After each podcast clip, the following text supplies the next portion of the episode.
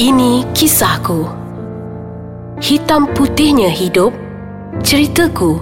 Kisahku. Assalamualaikum dan selamat sejahtera. Saya ucapkan kepada semua pendengar di podcast Ais Kacang menerusi segmen Ini Kisahku. Seperti biasa, uh, jangan lupa untuk layari website kami di www.aiskacang.com.my dan juga jangan lupa tweet handle kami di semua sokmed kita at Ais Kacang MY. Cari je dekat Facebook ada, kat Twitter ada dan juga di Instagram. Jadi, ini kisahku masih lagi bersama dengan Pepper Doll Viviana kita. Nampak?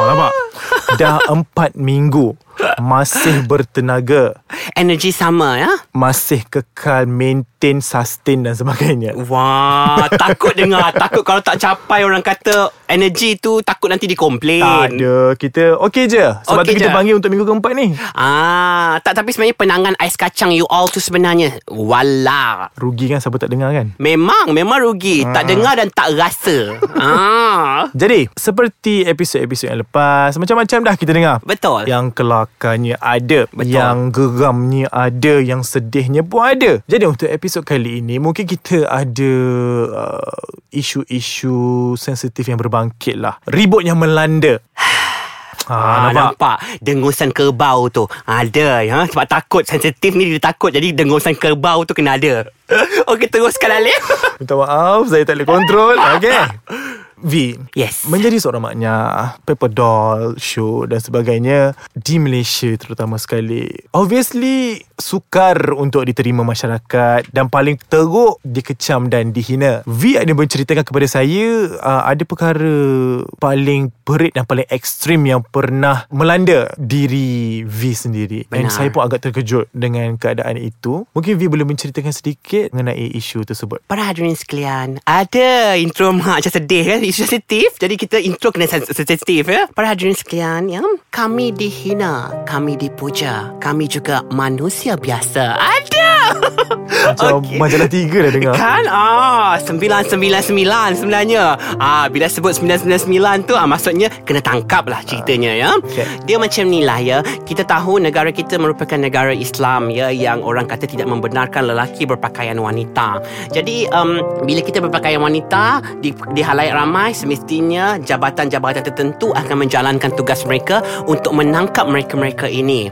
Ya saya faham saya tidak boleh menidakkan kebenaran itu. Jadi um, apa yang saya katakan saya di antara insan-insan yang tertangkap itu yang telah memakai gelang Chanel dan naik truk ya. Ah gelang Chanel berantai. Kena ingat itu adalah gari sebenarnya ya. Ada nak dipercantikkan dipanggil gelang Chanel pun dan pula punya bahasa kau tengok ya. Ah jadi kami telah dipakaikan uh, gelang Chanel berantai dan dinaikkan ke atas truk ya ah, di mana jabatan itu telah membawa kami orang kata perit satu Kuala Lumpur seperti parakan haiwan liar ya yang berlaku di Kuala Lumpur. Jadi kami dibawa oleh jabatan ini. Jabatan ini sepatutnya ya menasihati kita untuk kembali ke pangkal jalan ya untuk kembali berubah. Tetapi malang sekali tugasan itu tidak dilaksanakan dengan betul malah kami dihina kami diherdik kami dipaksa melakukan sesuatu yang di, di luar kemauan kami. Ya saya rasa awak faham. Ya orang kata yang kita diletakkan di dalam penjara mereka.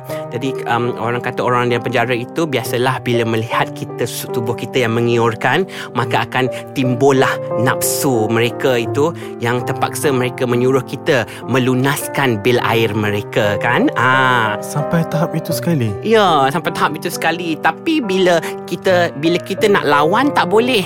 Ah, kita masa itu adalah insan yang lemah.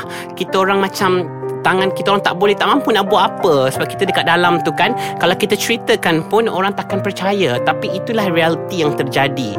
Yang saya sedihnya ialah saya saya sedih sekali ialah sebab jabatan itu sepatutnya memberikan kita panduan. Memberikan kita satu tunjuk ajar yang baik ya yang mengikut garis panduan keislaman kita. Tetapi cara mereka tidak melambangkan ya uh, Islam itu Ya, kita nak berdakwah, kita nak nasihat orang perlulah dengan kelembutan, dengan menyentuh hati, bukan dengan herdikan ya. Nak berdakwah biar berdakwah yang menyentuh hati. Kalau you berdakwah I hina-hina you, you takkan terima. Ya, di zaman Nabi kita pun Nabi kita dihina, tetapi mereka ter, Nabi kita tetap berdakwah ya, cara halus, cara lembut dan sebagainya. Tetapi tidak dipraktikkan oleh jabatan ini. Jadi itulah terkilan sedikit ya. Sebab bila V menceritakan cerita ini teringat pada kes Anisha Ayub. Benar, Ingat itu Nisha berkawan, Ayub. berkawan ke? Ya, yeah, of course saya Nisha Ayub ialah orang kata kita I really look up into her. Saya betul memandang beliau uh, sebab beliau betul-betul membela kaum-kaum maknyah ini ya. Sampai menubuhkan satu badan untuk uh, orang kata membantu kaum-kaum maknyah ini yang teraniaya. Ya, teraniaya maksud saya benda inilah yang uh, maknyah rasa macam aku tiada tiada ruang untuk memberitahu kepada orang macam mana aku nak bagi tahu kat orang yang aku diperlakukan begini. Ah, Okey, kita mungkin boleh tenang sedikit dan mungkin ramai pendengar kat luar sana terkejut. terkejut kan? Uh, sebab saya ingatkan selepas kes Nisha Ayub tu dah tak ada dah. Ada. Masih lagi beroperasi seperti yang dengar pun ini. mungkin kata Pona ni pembohong ni ah, Mungkin ya ada Susah kita nak tutup mulut orang kan Betul Tak apa kita rehat sebentar Kita akan berjumpa selepas ini kita kembali lagi dalam Ini Kisahku di podcast Ais Kacang. Masih lagi bersama dengan V. Ada tak balik lagi? Ada lagi ni. Tak kita tunggu ais kacang kita yang kedua Second round Ya. Okay, sebelum rehat tadi, saya sendiri terkilan, Mhm. terkejut dan tak sangka perkara sebegitu dilakukan kepada V dan juga rakan-rakan makna yang lain. V, Yap. saya suka dengan statement V bagi tahu tadi, untuk berdakwah, untuk membetulkan mana yang salah, sepatutnya ada cara yang lebih baik. Betul Bukanlah dengan herdikan, bukanlah dengan uh, hentaman dan juga maki-makian. Benar Sebab saya rasa benda-benda seperti ini susah untuk kita ubah. Benar Jadi sebagai pendakwah ataupun sebagai orang yang bijak, pandai, arif dalam membetulkan orang ni, Ya betul they have a way. Betul Betul tak? Betul. Jadi, apa pendapat you sendiri penindasan yang berlaku terhadap kaum LGBT, maknya sebagainya ni sangat ekstrim di Malaysia? Benar, memang ekstrim. Pada saya, um, kita ni terlalu macam orang kata terlalu melatah sangat seolah-olah kaum ini akan uh, mengambil alih uh, negara Malaysia, mengambil alih popula- populations in Malaysia. Tetapi sebenarnya tidak, ya. Uh, macam orang kata maknya minta hak, yang lain semua dah menggelupur ni seolah-olah macam nak minta hak 100% ke atas negara, ya. Tidak sebenarnya. Penindasan itu pasti akan berlaku terutama di negara kita negara Islam ya. Cumanya saya meminta, saya meminta kepada orang-orang di luar sana sekiranya you nak lakukan you punya part di mana menasihat atau you nak approach this kind of people, pada saya mudah ya. You boleh gunakan orang kata kelembutan ya kerana itu lebih efektif. Saya cakap ini kerana saya berada dalam dalam orang kata community mereka. Kalau you datang dekat I, you cakap marah-marah, you herdik, berubahlah weh, bla bla bla bla. Ah, saya takkan terima. Tapi kalau you cakap you tak terfikir ke nak berubah, saya akan rasa nak berbual dengan you dengan lebih panjang.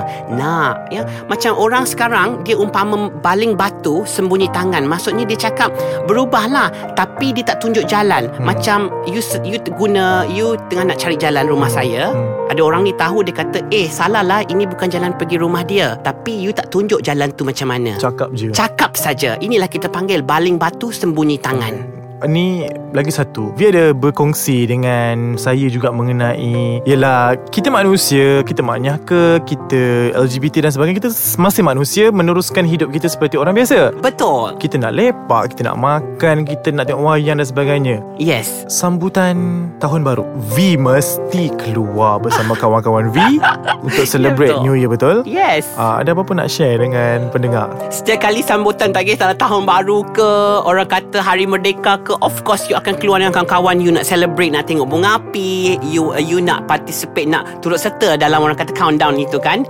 Jadi bila countdown itu, countdown itu You kena faham Mungkin you jaga pemakaian you Tak pakai seksi Tak nak tarik perhatian. Tapi pemakaian kawan-kawan you yang lain Takkan you nak control Betul? Jadi kawan-kawan pun akan pakai yang seksi Dan sebagainya. Malang sekali Setiap kali kami keluar Secara berkumpulan Kami pasti ya Akan menerima sorakan-sorakan herdikan itu Ya ya orang akan bu akan macam uh, buat ombak lah apalah. Uh, dan tak kurang juga yang lemparkan orang kata kadang-kadang botol kadang-kadang tin-tin kok kepada kita. Itu normal. Ya biasa berlaku. Jadi kami ni sebagai kaum yang minoriti pada ketika itu tak nak mengeruhkan lagi keadaan kita akan jalan je. Kita jangan lawan jangan apa. Kalau lawan ya dia akan jadi lebih besar. Pergaduhan akan jadi lebih besar. Dan kalau macam mana sekalipun kemungkinan salah itu akan jadi pada kita. Hmm. uh, jadi kami mengambil langkah tak apalah nok. Kita jalan tempat lain lah nok. Kita pergi ke lorong-lorong gelap lorong-lorong tikus. Itu lebih selamat untuk kita. Uh, jadi kami membawa diri kami. Sedangkan yang memulakan provokasi itu bukan kami. Ialah orang lain. Tetapi jahatnya akan nampak pada kami.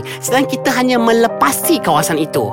Ah tetapi kita telah disorak seperti kita ni. Dia orang tengok haiwan dalam dalam dalam orang kata dekat zoo. Ah kita lalu ah dia tengok macam dia bagi monyet makan pisang. Ah gitulah. Ah kita lah monyetnya.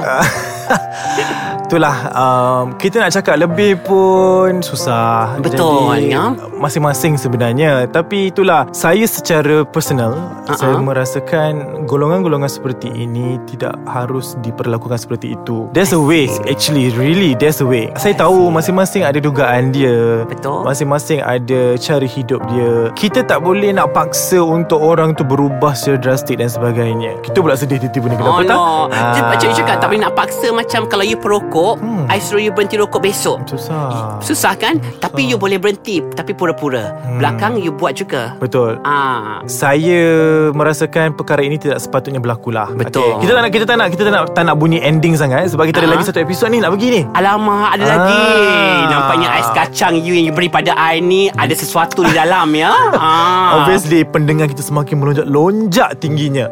Alhamdulillah Ah. Itu yang kita nak ya Ingat Ah. Nanti komen-komen Awak bagi tahu kita tau Selalu. Alhamdulillah Sebab uh, V ni dia tak berhenti uh, promote ais kacang dekat social media beliau. Yes betul. Ah. Nanti you all boleh tengok kat social media I juga I akan up-upkan ais kacang ini. Jadi Ah. you all tahu Nak dengar cerita tragis I ah, Cerita gembira I. Macam-macam ya. Macam-macam. Jadi untuk episod kali ini uh, Itu mungkin Saya rasa banyak sebenarnya Ribut yang melanda. Tapi ini antara ribut yang paling besar Yang melanda And dia boleh berkongsi Dengan pendengar di podcast Ais Kacang. Jadi terima kasih lagi sekali Kepada V. Eh V Terima kasih. pula Betul lah. Kita dah confuse V ke Z? Ah, V Terima kasih Ali Siapa Z tu? Mesti ada wanita berloceng baru Dalam hidup you ni. Yang you nak panggil. Tak baik. Eh. Okay Kita jumpa tu Saya dah lost dah. Kita... I tak pakai seksi pun you dah lost. Macam mana ni? Ayo. Kita jumpa lagi pada minggu hadapan Bersama Viviana lagi. Okay Assalamualaikum. Bye-bye